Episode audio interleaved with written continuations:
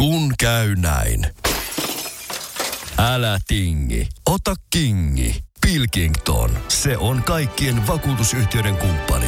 Tuulilasin korjaukset jopa odottaessa ja helppo vaihtopalvelu.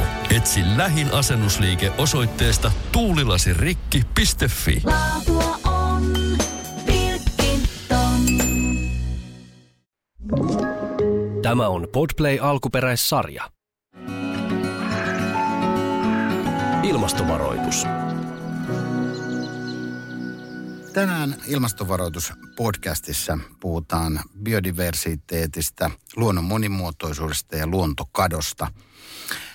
Meillä on studiossa mukana ilmastoekonomisti Timo Tyrväinen ja biodiversiteetin professori Ilari Sääksjärvi. Tervetuloa. Kiitoksia paljon. Kiitos. Tässä oli vähän toimittajalla pieniä hankaluuksia aloituksen kanssa, mutta hyvä, pääsemme vauhtiin. Vai mitä Timo? Ilmastoasiat ovat monimutkaisia. Kyllä. Kyllä. Miten Ilari Sääksjärvi, kun puhutaan biodiversiteetistä, luonnon monimuotoisuudesta ja luontokadosta, eh, onko kyse rakkaan lapsen monista nimistä? No rakkalla lapsella on tässä tapauksessa monta nimeä, eli, eli biodiversiteetti on yhtä kuin elonkirjo, on yhtä kuin luonnonkirjo, on yhtä kuin luonnon monimuotoisuus. On suurin piirtein sama asia kuin biologinen monimuotoisuus. Ää, eli, eli luonnon monimuotoisuuden kuvailemiseksi meillä on monia eri synonyymejä suomen, suomen kielessä. Sitten taas luontokato viittaa siihen tilanteeseen, jossa luonnon monimuotoisuus köyhtyy, ja, ja se köyhtyy nimenomaan ihmistoiminnan vuoksi. Niin silloin puhutaan luontokadosta. Ja sitten jos halutaan vielä vähän vaikeuttaa, niin me voidaan puhua myös biodiversiteettikriisistä, vähän samaan tapaan kuin puhutaan vaikka ilmastokriisistä. Niin biodiversiteettikriisi vai, viittaa sitten taas siihen, että kun luontokato on jatkunut jo hyvin pitkän aikaa, eli ihminen on vaikuttanut luontoon negatiivisesti hyvin pitkän aikaa, niin, niin tilanne on kriisiytynyt ja, ja puhutaan biodiversiteettikriisistä. Ja sitten tulee vielä kolm, äh, kolmas tämmöinen kokonaisuus, on, on kuudes massasukupuutto, joka on myös mediassa tulee usein, usein esille. Kuudes massasukupuutto viittaa sitten taas tilanteeseen, johon me ajaudutaan, jollei nyt paineta jarrua. Eli, eli se viittaa tilanteeseen, jossa sitten hyvin suuri osa maapallon eliölajeista kuolee sukupuuttoon. Mikä on tällä hetkellä tilanne globaalisti EU:ssa, Suomessa? No tilanne on vakava ja, ja, ja tilanne etenee nopeasti. Eli, eli meillä, meillä esimerkiksi maailmanlaajuisesti niin arvioidaan ää, uusimpien tutkimusten mukaan, että jopa noin miljoona eliölajia on vaarassa kuolla sukupuuttoon, siis hävitä maapallolta.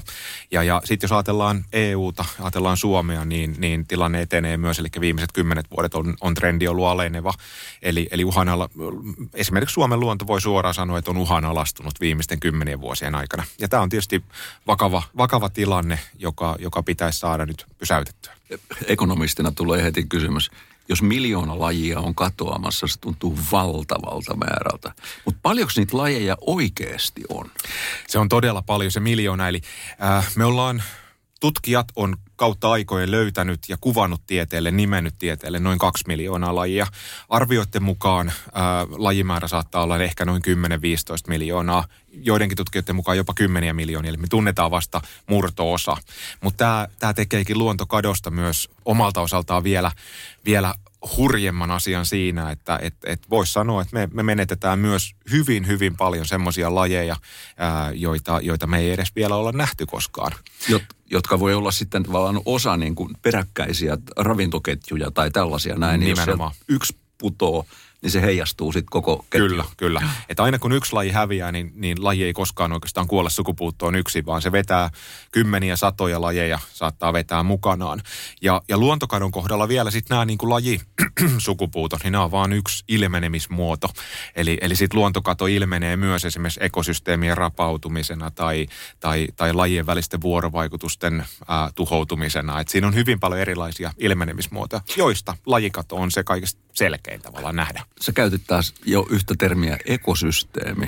Joo. Mitä joo. se nyt sitten oikein on? No ekosysteemistä taas viittaa kokonaisuuteen, jossa, joka muodostuu kaikista lajeista, tietyllä alueella elävistä lajeista ja sitten niiden ympärillä olevasta ää, geologiasta ja, ja, ja tota, muista, muista tekijöistä. Eli se on semmoinen laajempi kokonaisuus sitten. Et eli eli luonto, luonnon lajit on, on vuorovaikutuksessa sen ää, ei-elävän luonnon kanssa muodostaen sitten ekosysteemeitä. Eli siinä puhutaan niin kuin jollakin tavalla niin kuin alueellisista. Kyllä, joo, joo, joo, kyllä.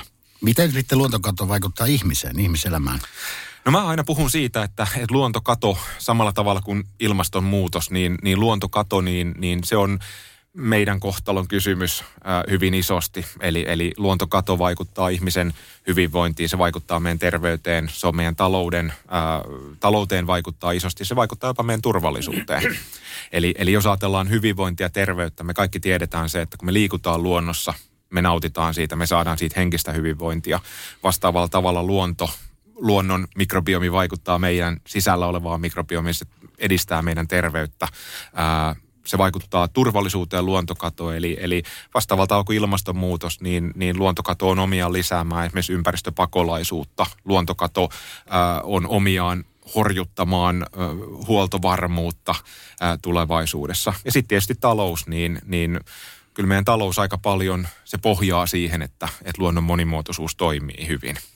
Sä et maininnut tuossa niin ikään kuin ruoantuotantoa. Ruoantuotanto on, on kanssa niin kuin niin miten, miten isosta niin kuin tavallaan tämmöisen maailman ruokahuollon kannalta, mm. minkälaisia, miten isoja asioita nämä Jos miljoona lajia kuolee, niin mm, tota, ne ei mm, varmaankaan mm. ole ei. ainakaan läheskään kaikki syötäviä. I, mutta, tota, mutta nämä ravintoketjut, niin tota... Kyllä, kyllä. Eli lajit, jokaisella lajilla on aina se oma paikkansa siellä, siellä luonnossa ja, ja ne varmistaa tavallaan mä usein puhun sellaisesta, että elämä, maapallolla elämä ylläpitää elämää.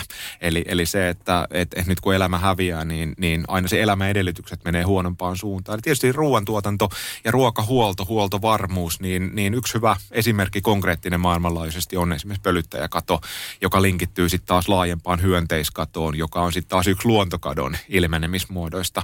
Et pölyttäjäkato on, on niin kuin konkreettinen esimerkki siitä, että puhutaan ihmisen ruoantuotannon kannalta todella isoista kohtalon kysymyksistä. Meidän ravintokasveista niin suuri osa on, on hyönteispölytteisiä.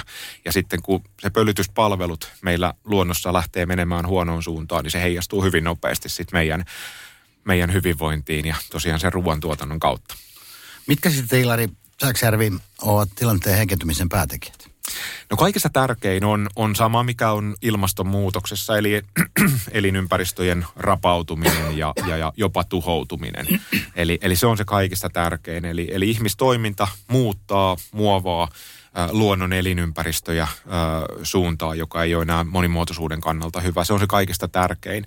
Sitten siellä tulee toisen, toisena tärkeänä tekijänä on, on eliölajien kestämätön hyödyntäminen. Ja tämä ei viittaa siis kestävään hyödyntämiseen, vaan tämä viittaa siihen, että meillä on hyvin paljon lajeja, joita vaikka metsästetään tai kalastetaan liikaa. Eli, eli on vaikka uhanalaisia lajeja, suuria kissapetoja tai vaikka tiettyjä tiettyjä vaikka tonnikalalajeja, joiden kannat ei kestä sitä pyydystämistä ja metsästämistä, kalastamista. Ää, eli tämä on yksi. Sitten on ilmastonmuutos, on yksi luontokadon juurisyitä. Sitten on ympäristön saastuminen, ympäristön roskaantuminen, eli ihmiskunta edelleen, niin valitettavasti me dumpataan valtavia määriä roskaa ja saasteita sekä ilmakehään että maaperään että sitten vesistöihin. Ja sitten meillä on vielä, vielä viides tämmöinen iso juurisyy on vieraslajit. Eli, eli ihmisen mukana uusille alueille leviävät eliölajit, jotka lähtee sitten usein hyvin voimakkaasti kilpailemaan niiden niiden alueiden, minne ne leviää ihmistoiminnan mukana, niin niiden alueiden alkuperäisen lajiston kanssa ja usein pystyy sitten blokkaamaan pelistä pois sieltä niitä lajeja, jotka on siellä alun perin elänyt.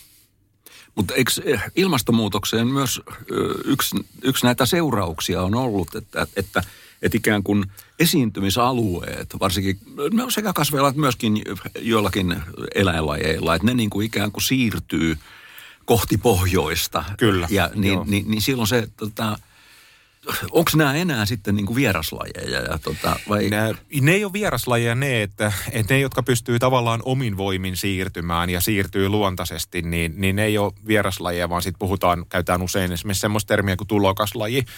Äh, mutta tämä on tosiaan ilmastonmuutoksen ja luontokadon välisessä vuorovaikutuksessa, niin tämä on paljon tapahtuu sitä, että lajien levinneisyysalueet laajenee. Ja, ja, ja meillä on esimerkiksi edesmennyt professori Ilkka Hanski puhuu, käytti sellaista termiä kuin luonnon globalisaatio.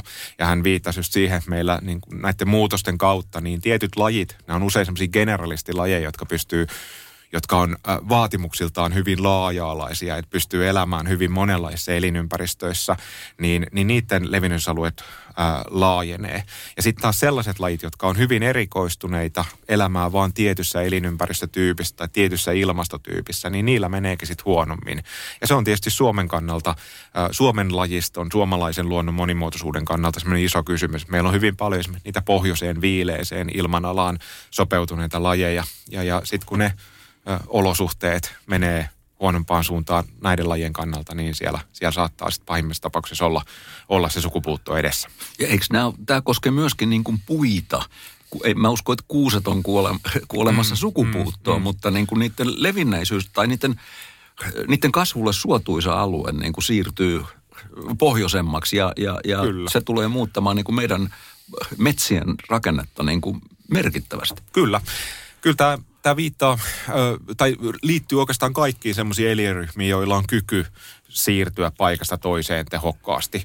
On se sitten mm, mitä vaan tapaa käyttämällä ne pystyy siirtymään, mutta sitten on semmoisia eliölajeja, joilla se leviämiskyky on, on huonompi, niin, niin tota, ne ei sitten leviäkään. Tietysti tämä niin kuin ilmastonmuutoksen ja luontokadon välinen vuorovaikutus, siis sen, siinä on myös meidän arkielämään aika isoja heijasten vaikutuksia tulee sieltä. Jos ajatellaan vaikka Suomessa, niin tällä hetkellä vaikka puutiainen, niin on, on laji, jonka kannat voimistuu hyvin nopeasti, joiden joiden levin, jonka levinneisyysalue nousee todella nopeasti kohti pohjoista.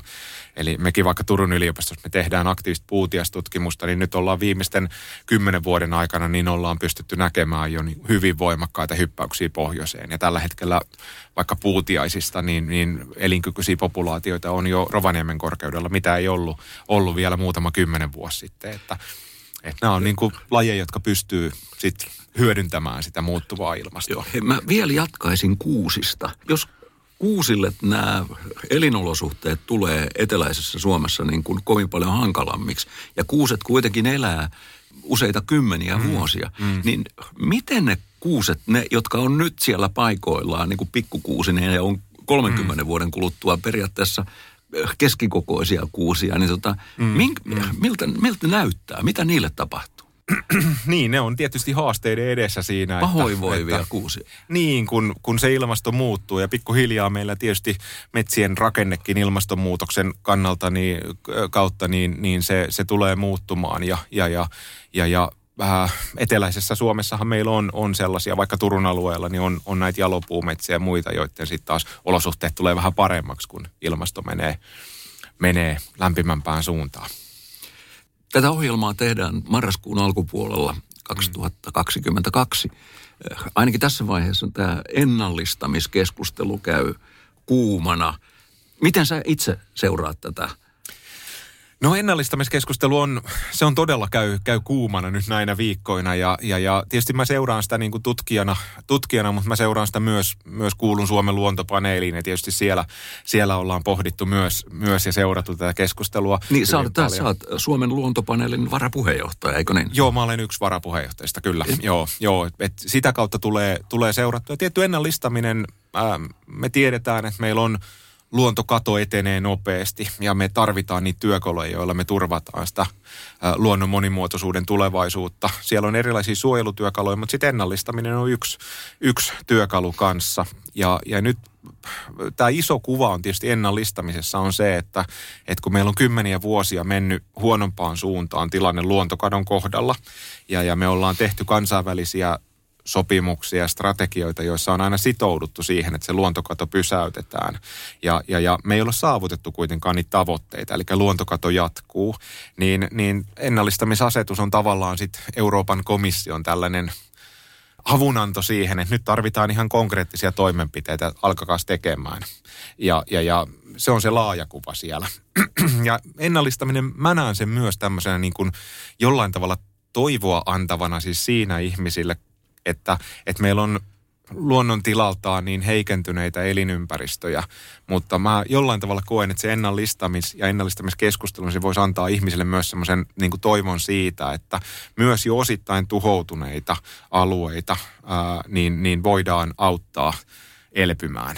Ja, ja tämä on semmoinen, mitä mä itse, itse pohdin, pohdin paljon. Mutta hyvin tarkkaa seurataan tätä keskustelua. Mä ymmärrän, että siinä, siinä myös poliittiset päätöksentekijät on tällä hetkellä aika, aika moisten, moisten äh, haasteiden edessä. Mä ymmärrän myös tätä sitä kautta, että se ei ole helppoa, että se ei ole meille tutkijoillekaan niin kuin biodiversiteetin ja luontokadon kokonaiskuvan hallinta, niin, niin se on äärimmäisen vaativaa ja, ja voin kuvitella sitten niin kuin päätöksentekijöitä vielä, että, että kyllä hekin on monet ihmeissään. Joo, mä luulen, että, tota, että hyvin laajasti kyllä hyväksytään se ajatus, että tämä luonnon monimuotoisuuden niin kuin heikkeneminen, että se on ongelma mm. ja mm. siihen liittyy valtavia riskejä ja, ja se on niin kuin uhka. Mutta sitten tavallaan niin kuin se, että tässä keskustelussa se katse on sinne eteenpäin. Mm. Miten me parannetaan. Kyllä. Mutta sitten tässä ennallistamiskeskustelussa, joka mua niin kuin hi- hieman hämmentää, niin on se, että nyt katsotaankin taaksepäin. Jossa on vielä sitten se ongelma, mihin sä äsken viittasit jo, että olosuhteet ilmastonmuutoksen myötä on jo muuttuneet, jolloin se ajatus, että voitaisiko päästä johonkin semmoiseen 50-luvun alun tilanteeseen, niin, niin, mm. niin ilmastonmuutos jo sinällään, että jos se ottaa kirjaimellisesti 50-luvun alun tilanteen, niin se on, mm. se, siinä ei ole enää pääsyä, koska mm. me ollaan mm. tehty näitä, tätä ilmastosyntiä. Sitten on vielä tämä yksi, jossa, jossa puhutaan, että Suomi alkoi vasta toisen maailmansodan jälkeen hyödyntämään raskaalla kädellä tätä metsävarantoaan mm. tilanteessa, jossa niin kuin monet Euroopan maat esimerkiksi oli, on, oli, oli jo tuhonneet omat metsänsä. Niin se, että joku keskisen Euroopan maa pääsee, jos, jos, jos ennallistaminen sanotaan, että pitää palauttaa saman tilanteen kuin 50-luvun alussa, niin se pääsee tosi vähällä. Mm. Kun, mutta meillä se rasitus tulee toiselta vaan, niin miten sä tätä ajattelet? Onko tämä no, ollenkaan perusteltua tämmöinen pohtiminen? Mä ymmärrän, että, että sitä pohditaan hyvin monilta eri, eri näkökulmilta ja, ja, ja mä uskon, että tämä niin kuin keskustelu tulee lähikuukausien aikana tulee yhä enemmän niin kuin liikkumaan myös siinä, että mikä sen ennallistamisen hinta on ja toisaalta mitkä ne, ne saadut, saatavat hyödyt siitä on. Mutta mä näen voimakkaasti ja toivon, että, että ihmiset niin kuin huomaisi sen, että ennallistamisen kautta niin me, me turvataan myös sitä meidän tulevaisuutta Suomessa. Eli, eli se, että meillä luonnon äh, elinympäristöt, ekosysteemit, luonnon monimuotoisuus toipuu ja me, me saadaan luontokato pysäytettyä, saadaan tavallaan luonnon tila kääntymään positiiviseen suuntaan, niin, niin se, sillä on valtavat vaikutukset sitten esimerkiksi huoltovarmuuteen. Sillä on vaikutukset siihen, että millä tavalla vaikka meidän äh, Suomen luonnon ekosysteemit ja elinympäristöt, millä tavalla ne, ne, ne pystyy, pystyy puskuroimaan niitä esimerkiksi ilmastonmuutoksen kaltaisia suuria muutoksia vastaan. Eli, eli tämä tavallaan niin kuin suomalaisten kannalta niin, niin luonnon monimuotoisuuden suojelu ja, ja, ja ennallistaminen, kaikki nämä toimenpiteet, niin me voidaan niillä kasvattaa semmoista työkalupakkia, miten me pärjätään tulevaisuudessa paremmin. Mutta, mutta toki mä, mä samanaikaisesti mä ymmärrän sen, että tässä on niin isoista rahoista puhutaan mm. ja, ja, ja monille saattaa olla tosi vaikeaa niin kuin se, se, että et, et mitä tämä maksaa ja mitkä ne hyödyt on. Ja, ja, ja mä toivon, että siinä niin kuin saadaan vielä keskustelua enemmän Suomessakin niin, niin, ja tietysti rahahan tässä on suurena motiivina, voisi väittää. Aina se on. Vähän, vähän eikö jollain tavalla hymyilyttää, kun Timo sanoi, että mennään vähän taaksepäin ja muuta. Ja kyllähän erään suomalaisen puolueen edustaja tuossa palasi jo aika paljon asioissa taaksepäin sanoessaan, mm. että eihän meillä enää dinosauruksiakaan ole. että kyllähän ne lajit, lajit häviävät siitä, että, että, että se on, mitä tämmöisen ajatuksen Ilari edes, edes voiko niin kuin, hymyilymättä tästä edes puhua? No kyllä mä aina yritän, yritän tota, asiallisesti vastailla ja, ja, ja tota, ilon kautta, kautta positiivisesti.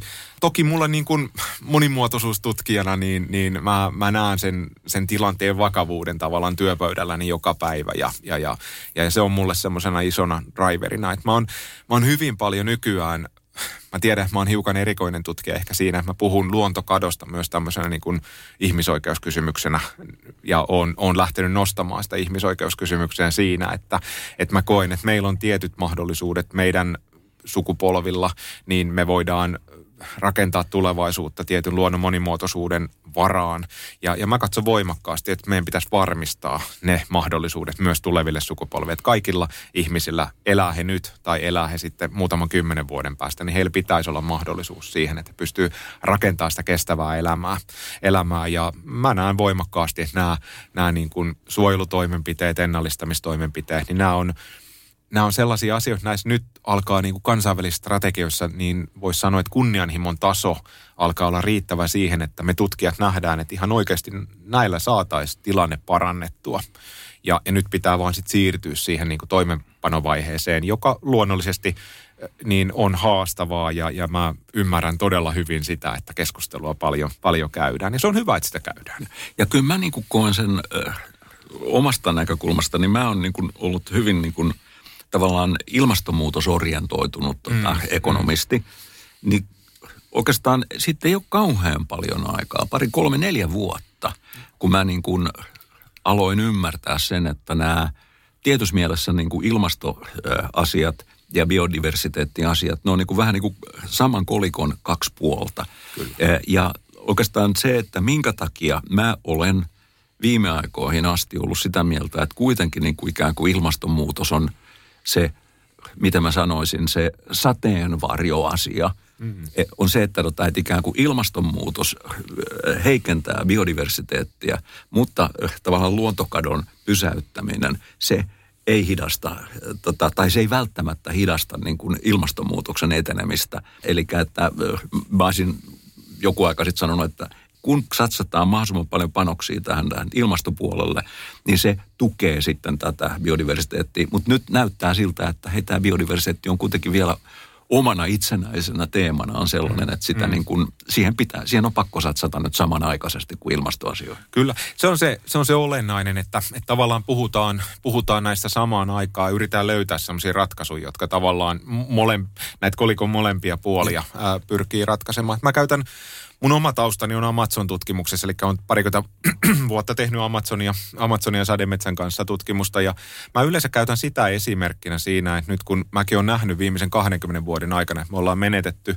Amazoniasta valtavan suuri osuus, niin, niin se on yksi esimerkki siitä, että et, et kun me menetetään näitä – luonnon ekosysteemit, kun ne rapautuu, niin samanaikaisesti me tavallaan nollataan monia niistä ilmastotoimista, mitä me vaikka täällä Euroopassa tehdään. Että, että se ei ole meille tavallaan yhdentekevää, että vaikka Amazonia häviää, mutta se vaikuttaa todella voimakkaasti sen globaaliin ilmastoon ja siihen mahdollisuuteen, millä tavalla me voidaan ilmastonmuutosta vastaan, vastaan taistella. Että se on tavallaan niin kuin yksi esimerkki siitä, millä tavalla luonto kadon pysäyttäminen ja ilmastonmuutoksen pysäyttäminen, niin ne on, ne on toisiaan tukevia tavoitteita. Mm. Ja, ja, ja monesti sitä niin kuin voidaan hoitaa kolikon molempia puolia samaan. Ei, ei ole kahta erilaista jengiä tässä vastakkain. Ei, ei, ei pitäisi ei, olla. Et, ei, ei, ei, tässä, ei tässä suhteessa Joo. Timo voit kannattaa kumpaakin ryhmää. Kyllä, kyllä. Tämä on eri asia kuin jääkiekkoottelussa. ei tarvitse liputtaa vain toiselle. Kyllä, kyllä. No. Pelataan kaikki samaan niin, maaliin. kyllä, kyllä, kyllä. Mutta mut hei, kun sä sanoit sanan Amazon, yksi asia, mitä tota, näissä ilmastokeskusteluissa on niin kuin iso uhka, tämmöinen keikahduspiste, mistä puhutaan, on se, että kysytään, että onko Amazonin sademetsäalue kääntymässä hiilinielusta hiililähteeksi. Mm. Niin mm. mitäs tämä? No Amazoniasta äh, puhutaan niin kuin valtavasta alueesta ja puhutaan Länsi-Euroopan kokoisesta sademetsäalueesta. Me voitaisiin kaikki meidän Euroopan valtiot sijoittaa sinne Amazonian päälle ja meillä jäisi vielä kartalle tilaa. Eli puhutaan, puhutaan alueesta, joka todella vaikuttaa vaikuttaa isosti maapalloon, on, on luonnon monimuotoisuuden koti, ehkä neljännes maapallon monimuotoisuudesta on siellä, on ihmisen kulttuurisen monimuotoisuuden koti, eli puhutaan yli 300 kieltä, että se on niin kuin valtavan rikas alue, mutta se mikä, mikä Amazoniasta tekee tietysti niin kuin nyky, nykypäivänä hyvin, hyvin mielenkiintoisen on se, että millä tavalla se vaikuttaa vaikka Etelä-Amerikan vesitalouteen, miljoonakaupunkien vesitalouteen, millä tavalla se vaikuttaa globaaliin ilmastoon. Ja, ja valitettavasti nyt kun Amazonian tuhoutuminen, just tänään luin taas uusimpia raportteja, niin tänä vuonna taas ollaan men, mennään niin kuin todella kovaa vauhtia valitettavasti eteenpäin, niin niin me ollaan lähellä semmoista tilannetta, että, että Amazonia ei pysty enää esimerkiksi sateita tuottamaan niin, niin paljon kuin aikaisemmin. Ja, ja sitten siinä on riskinä se, että, että sademetsä muuttuu savannimaiseksi, savannimaiseksi ympäristöksi ja, ja, ja, ja, ja sillä on niin kuin todella isot vaikutukset sitten globaalisti myös ilmastoon, ilmastoon ja, ja vesitalouteen. Sanoit, että keinoja on, nyt pitäisi toimia. Mm. Ää, toimitaanko? Minkälaisia asioita pitäisi korjata isossa kuvassa? Tässäkin tavallaan niin kuin positiivisen kautta lähtisin siinä, että, että mä oon ollut iloinen viimeisten vuosien aikana siihen, että, että näissä niin kansainvälisissä strategioissa ja kansallisissa strategioissa niin selkeästi on tunnistettu se, että luontokato pitää saada pysäytettyä. Eli tavallaan puhetta on ollut paljon ja, ja mä uskon, että osa siitä on ollut ihan niin vilpitöntä puhetta ja haluan luottaa siihen. Se on ollut todella hyvä. Mutta sitten tosiaan meillä on tämä suuri ongelma, että niistä sanoista ei ole päästy vielä niin tarpeeksi vaikuttaviin toimenpiteisiin. Ja, ja tämä tietysti on nyt vaikka Suomen päättäjille, niin on, on todella iso, iso haaste, minkä, mikä me varmasti niin kuin heidän suuntaan heitetään, on se, että, että nyt, nyt olisi niin kuin mahdollisuus lähteä tekemään niitä toimenpiteitä isosti ja me tarvitaan niitä nopeasti. Et mä näen hyviä asioita, mä näen huonoja asioita. Hyvä asia on myös se, että me ollaan tutkijat, me ollaan pystytty Suomessakin niin, niin tunnistamaan aika tehokas työkalupakki, jolla tämä tilanne saataisiin rauhoitettua. Se ei ole helppo työkalupakki, mutta, mutta mikä olisi näiden niin kuin globaalihaasteiden kanssa helppoa. Ja toisaalta sitten taas meidän pitäisi aina ajatella, ajatella sitä kautta, että mitä kauemmin me odotetaan ja himmataan niiden toimenpiteiden kanssa, niin sitä kalliimmaksi se meille tulee. Eli, eli se on se perusajatus siellä kanssa taustalla, mikä, mikä tavallaan haaste sinne päätöksentekijöiden suuntaan.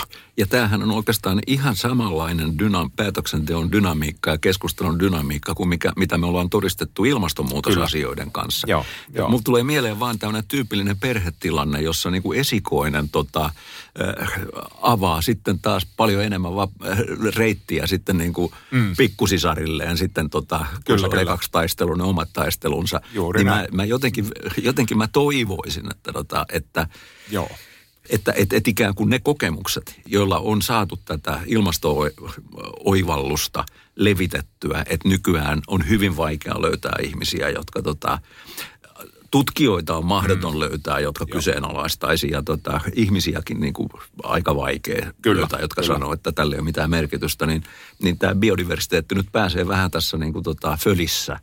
Kyllä ilman, ilman muuta näin ja, ja, ja koen samalla tavalla. Ja jos me ajatellaan vaikka Suomessa kansallisestikin, niin meillä on ilmastopaneeli, joka on toiminut nykyisessä muodossaan vähän kauemmin kuin luontopaneeli, niin kyllä luontopaneelillakin, niin kyllä me koko ajan katsotaan sinne ilmastopaneelin suuntaan myös ja, ja yritetään oppia sieltä hyviä, hyviä toimintatapoja. Ja, ja, ja toisaalta niin, niin sekä ilmastopaneeli että luontopaneeli niin yhä enemmän sekä kansainvälisesti että sitten kansallisesti Suomessa, niin yhä enemmän me mietitään sitä, että millä tavalla tehokkaasti me pystytään tekemään yhteistyötä. Siinä on niin kuin hyviä mahdollisuuksia. Hei, ja nyt mä saat vielä tota, tämmöisen kysymyksen selvittää, koska silloin kun meillä oli Markku Ollikainen täällä ilmastopaneelista, niin se mikä oli siinä hyvin tärkeää hänen niin kuin kommentissaan lähtötilanteessa, kun me kysyttiin, että kerro nyt mikä on ilmastopaneeli, niin että se mm. on nimenomaan tiedepohjainen, Kyllä. joka kerää tietoa olemassa olevasta tutkimuksesta – niin onko tämä sama, sama tämä ilmastopaneeli? Kyllä, kyllä. Luontopaneeli on, on, on samanlainen ö, toimintaperiaatteeltaan kuin ilmastopaneeli. Eli me ollaan tutkijoista koostuva, koostuva että meillä on noin 15 jäsentä. Meillä on puheenjohtajisto, jossa on ö, puheenjohtaja ja kolme varapuheenjohtajaa. Meillä on sihteeristö, joka on ammattimainen sihteeristö, tukee meidän selvityksiä, raportteja, valiokuntalausuntoja, mitä vaan tehdään. Ja sitten meillä on jäsenistö, joka on monitieteinen. Ja, ja meidän tarkoituksena on se, että me tavallaan pureskellaan sitä tieteen sanomaa, me ollaan kaikki tutkijoita, niin pureskellaan sitä ja yritetään muuttaa sitä sitten semmoiseen muotoon, että, että se olisi sitten päätöksentekijöille niin, niin työkaluna olisi helpompi käyttää sitä. Eli siellä ei ole mitään intressiorganisaatioita ei tai ole, muita? Ei ole, että se on riippumaton, riippumaton, riippumaton tiedepaneeli. Hyvä niin. Miten, Kyllä. miten Ilari, kun olemme eläneet viimeiset vuodet vaikeita aikoja, voisi sanoa. On ollut pandemiaa ja sitten Venäjän hyökkäyssota Ukrainaan, mm. joka on aiheuttanut asioita ja muuta. Ja me ollaan Timon kanssa tehty podcasteja, joissa olemme joutuneet toteamaan, että näiden kauhe, kauheidenkin asioiden kautta itse asiassa ilmastonmuutoksen näkökulmasta on saatu edistysaskelia. Mm, mm. Ja, ja on joitain asioita, jotka muun muassa energiasäästöön liittyviä asioita ja tämän tyyppisiä asioita. Miten, miten Ilari näet luonnon monimuotoisuuden ja luontokadun osalta? Onko, onko siellä tullut positiivisia asioita näiden näiden kriisien mm, kautta mm, tavallaan? On, onko se tavallaan muuttanut? No varmaan semmoinen iso, iso positiivinen asia, mikä me voidaan taas ottaa niin kuin tavallaan semmoisen tsempparina kaikille meille, on se, että me ollaan niin kuin pandemian ja, ja, ja, ja Venäjän hyökkäyssodan kautta me ollaan huomattu se, että, että, kansainvälinen tiede, että kansainvälinen yhteisö yhdessä me voidaan tehdä isojakin asioita ja saada nopeastikin isoja asioita. Ja jos me nyt saataisiin samanlainen tekemisen meininki, samanlainen yhdessä tekemisen meininki myös tänne niin kuin luontokatopuolelle ja, ja, ja ilmastopuolelle yhä enemmän, niin, niin, niin mä uskon, että, että tämä niin toimii hyvänä esimerkkinä nämä, nämä vakavat kriisit siitä, että, että me voidaan yhdessä tekemällä hyvin nopeastikin tehdä hyviä, hyviä asioita. Et, et mä näkisin tämän tämmöisen tavalla niin kuin kannustimena siinä, että et ei tämä luontokadon pysäyttäminenkään, ei se mahdoton tehtävä, tehtävä ole. Ja kuten sanottu, me tiedetään ne työkalut, nyt meidän pitää vaan päästä niin kuin käyttämään niitä työkaluja ja yhdessä, se on tietysti tärkeää. Ja mielenkiintoista on taas kerran tämä lukemattomia kertoja ilmastoasioista puhuttaessa. Mm, mm, mm. Me olemme yksi ja toinen sanonut, että meillä on kaikki työkalut. Me tiedetään, miten se mm. tehdään. Meidän pitää ottaa ne käyttöön. Kyllä, juuri näin, Kyllä. juuri näin biodiversiteettitutkija, yksi maailman kuuluisimpia, nyt jo edesmennyt Edward. Wilson, amerikkalainen professori, tämmöinen tavallaan biodiversiteettitutkimuksen isä ma- maapallolla ollut, ollut maailmassa, niin, niin hän, on, hän kuvaili joskus luontokatoa ja luonnon monimuotoisuuden ää, pysäyttämästä siten, että, että hänen mielestään ihmiskunnalla ja ihmisellä on yksi hyvä asia, yksi hyvä puoli, ja se on se, että me pidetään haasteista. Ja mä näen, niin kuin, näen niin kuin luontokadon ja ilmastonmuutoksen tämmöisenä haasteina. Ne on, me ollaan ne aiheutettu, mm. meidän pitää ne ratkaista, ja kyllä me pystytään ne ratkaisemaan. Tässä studiossa on monen kertaan Timo todettu myös se, että, että kaikki lähtee loppujen lopuksi sitten yksilöstä ja, ja mm. yhdestä ihmisestä. On, puhutaan isoista yrityksistä tai valtioista tai mistä tahansa. Ö, miten se tässä tapauksessa, mi, mi, miten Ilari näet, mitä yksilö, yksi ihminen voi tehdä mm. vai, vai, vai toteako vaan, että, että, että mitä minä nyt sitten tässä pystyn itsekseni tekemään. Että... Me tutkijat aika usein, usein puhutaan siitä, että me tarvitaan tämmöinen systeemimuutos ö, yhteiskunnan läpi. Eli me tarvitaan, meidän tarvii miettiä meidän talous, meidän, meidän, meidän hyvän elämän kriteerit, meidän kulutuskäyttäytyminen. Meidän tarvii tämmöisiin asioihin keskittyä. Ja sitten usein me, me ehkä ehkä saatetaan jopa sanoa, että yksittäiset pienet teot ei ole merkittäviä, mutta mä oon sitä mieltä voimakkaasti, että jokainen teko on merkittävä. Että et vaikka se olisi kuinka pieni, niin, niin sitten jos me ajatellaan että niitä kuinka pieniä tekoja, kun niitä alkaa olla miljoonia, niin niistä kasvaa isoja. Ja, ja, ja tämä tavallaan logiikka, se toimii hyvin tuossa luontokadossa. Mä oon todella ilolla seurannut esimerkiksi nyt... meillä on Suomessa ollut näitä lasten vaikka hyönteishotellikampanjoita. Monesti jos mä ajattelen biologina eläintieteilijänä, niin mulla tulee mieleen, että ei välttämättä niillä ole hirveätä vaikutusta niiden populaatioiden, mehiläisten eri, eri mesipistehlajien populaatioihin, mutta tärkeää on se, että tehdään ja tärkeää on se, että nämä lapset on mennyt kotiin ja pistänyt vanhempansa tekemään niitä. Saanut iso muutosta aikaiseksi, saanut vanhemmatkin miettimään, että hetkinen, että pitäisikö meidänkin tuossa Rivarin pihalla tai parvekkeella tai takapihalla olla, olla hyönteishotelli. Ja, ja ja mun mielestä hyvä esi- osoitus siitä, että niin kuin pienetkin teot, niin ne on tärkeitä. Tärkeitä on se, että me kaikki mietitään samalla tavalla kuin ilmastonmuutosta, kun torjutaan, niin me voidaan kaikki yhdessä miettiä sitä, mitä me kaupassa ostetaan ja kuinka paljon me ostetaan, mitä me tarvitaan, millä tavalla me rakennetaan kukin sitä hyvää elämää. Niin nämä on tavallaan semmoisia ajatuksia, mitkä toimii sekä niin kuin ilmastonmuutosta että luontokatoa pysäytettäessä. Ja yksi, mikä on hirveän tärkeä, me ollaan niistäkin puhuttu, tota on se, että, että me puhutaan niistä Kyllä. asioista, että mitkä, mitä me koetaan tärkeäksi. Minä muuten en roskaa. Minä mm, mm, en osta tätä näin, koska kovin usein on, tai se on niin kuin yksi rokotus sitä ajatusta vastaan, että – kukaan muu ei mitään. Mm. Nimenomaan. Niin, tota, niin, niin se, että, että kerrotaan. Ja esimerkiksi täytyy nyt tässä mainostaa puheenjohtajani, puheenjohtamani. Puheenjohtajani. Ei kun puheenjohtamani. myrskyvaroitusyhdistyksen lanseeraama. Ei mani. tota, niin, niin, myrskyvaroitusyhdistyksen tota, lanseeraamaa kansalaisen ilmastolupausta, Joo. jonka ensimmäinen kohta on se, että lupaan, sitoudun siihen, että selvitän päästöni, toinen puolitan ne kymmenen vuoden aikana. Kolmas kohta on, että – kerron kokemuksistani ja ratkaisustani mm. perheelleni, lähipiirille, työtovereille. Ja tämä on niin kuin nimenomaan, se on hyvin tärkeää, että tulee mm. se, se mm. mieli, että, mm. että en mä ole yksin näiden kyllä, kanssa. Kyllä, Koska kyllä. heti kun sä koet olevasi varsinkin jos se on joku cool porukka, mm. joka toimii. Joo. Niin kuin mulla on se käsitys, että tämän päivän nuoret ei ole yhtään niin innostuneita roskaamaan ja heittelee niin kuin pulloja tota, Joo. tien poskeen kuin minun sukupolveni Mm, mm. oli valmis niin kuin Mm, tämmöiseen törkykäyttäytymiseen Joo, joo, joo. kyllä. vuosikymmeniä sitten. ehkä, ehkä ajattelemattomuutta ehkä enemmän. Se tai oli, tietämättömyyttä. se oli, Ei ei, se oli piittaamattomuutta. No, se oli niin, ihan, niin, okei. Eli, Joo. eli aktiivista. kyllä, kyllä, kyllä, kyllä. Kyllä. Tämä on tärkeä. Joo. tärkeä pointti ja tavallaan se, että me, meidän pitäisi kaikkien ajatella niin, että me voidaan kaikki vaikuttaa siihen meidän lähipiirin, lähipiirin käyttäytymiseen ja elämään. Ja sitä kautta me voidaan olla, ottaa myös semmoista tiettyä johtajuutta riippumatta siitä, että mikä se meidän asema vaikka Joo, yhteiskunnassa ja sitten on. kun sillä lähipiirillä on taas jatkolähipiirit, se on se verkosto, joka on niin, Nimenomaan. niin, Joo, joo, hyvä kello kuuluu kauas. kyllä, näin, näin. Ö, Mainitsit tuossa nämä hyönteishotellit. Sano Ilari vielä jotain semmoisia konkreettisia esimerkkejä, mitä ehkä voisi, koska ilmastonmuutoksen näkökulmasta tietysti meillä on paljon asioita, puhutaan liikkumisesta tai mm, auto, mm. autoista tai energian käytöstä, lämmittämisestä, mm, mm, Ruokavaliosta. Juuri Joo, näin, joo, näistä joo. asioista. Niin mitä, mitä voisi olla ne konkreettiset asiat, mitä? Ja kyllä niin kuin luontokadossakin, niin, niin nämä asiat, mitä me tällä hetkellä mietitään paljon, se, että, että millä tavalla me kulutetaan, niin, niin se on iso juttu ja siihen me voidaan kaikki, kaikki vaikuttaa. Toki me tarvitaan sitä tietoa vielä me tarvitaan kaupoissakin enemmän tietoa siitä, mitkä on tavallaan luonnon monimuotoisuuden kannalta hyviä valintoja. Me tarvitaan apua siihen, että me osataan ohjata sitä meidän omaa kulutuskäyttäytymistä. Energian säästö, missä me nyt, mitä nyt jokaisessa suomalaisperheessä tehdään paljon, niin, niin sekin on luontokadon kannalta niin asia, joka, joka on, on tärkeä samalla tavalla kuin ilmastonmuutoksen muutoksen kannalta. Ää, kannalta. Eli näitä on mielettömän paljon. Miten me hoidetaan kotipihaa? Ää, voisiko pienen kulman vaikka jokaisesta kotipihasta jättää luonnolle? Suomalaiset on tietysti metsänomistajia hyvin suuri osa.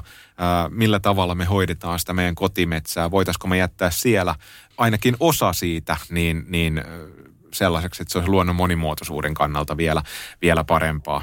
Eli, eli tässä on niin kuin hyvin, hyvin paljon erilaisia toimenpiteitä, joihin kaikki voidaan osallistua. Ja, ja, ja, ja toisaalta kannustan aina siihen, että mekin mietitään niin tutkijaporukassa aina sitä, että, että millä tavalla me saataisiin ihmiset vielä miettimään ja näyttämään esimerkkejä, miettimään aivan uudenlaisia keinoja, millä tavalla he suojelee luontoa ja pysäyttää luontokatoa ja, ja, ja, saatais, ja nostaa niitä esille sitten taas muille, muille ihmisille. Tämä ohjelma aloitettiin siitä, että, että tilanne on tällä hetkellä vakava, mm. tai tosi vakava. Sitten sit, sit saatiin vähän käännettä sieltä keskellä joo. ohjelmaa, että joo, täällä onkin ne keinot olemassa, kun saadaan joo. vaan ne käyttöön ja muuta. Mutta tuota, kyllä me Timon kanssa tähän loppuun haluttaisiin vielä kysyä, että miten Ilari Sääksjärvi, onko meillä toivoa luonnon monimuotoisuuden parantamisen suhteen? Olemmeko myöhässä vai vieläkö ehditään tähän junaan mukaan? Äh, mä oon tutkijana sellainen, mä tiedän, että mä oon erilainen kuin moni muu tutkija Suomessa. Ja, ja moni ei välttämättä siitä tykkääkään, mutta mä tuon aina sen toivon. Että mä itse kuitenkin näen, että, että kyllä meillä on toivoa edelleen. Ja, ja tosiaan tärkeää on se, että me tiedetään, me ollaan tiedostettu, meillä on tieto siitä, mitä on tapahtunut. Meillä on esimerkiksi Suomessa meillä on valtava tietomäärä siitä, miten Suomen luonto voi ja minkälaisia muutoksia siinä on tapahtunut. Ja sitten meillä on tosiaan ne työkalut hyvin pitkälti tiedossa. Ja, ja nämä mun mielestä luo ö, sitä toivoa.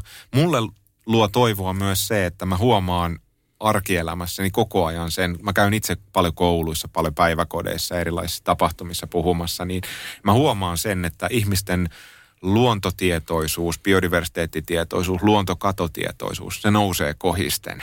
Ja, ja se tuo mulle ainakin semmoisen niin kuin valtavan tsempin, että, että, että me voidaan, voidaan tämä tilanne saada pysähtymään. Ja me ollaan, suomalaiset tutkijatkin, me ollaan pikkuhiljaa niin kuin uskomassa siihen, että, että jos työkaluja saadaan tarpeeksi nopeasti käyttöön, tarpeeksi tehokkaasti, niin, niin me voidaan lähi vuosikymmenen aikana niin saada luontokato jopa pysäytettyä.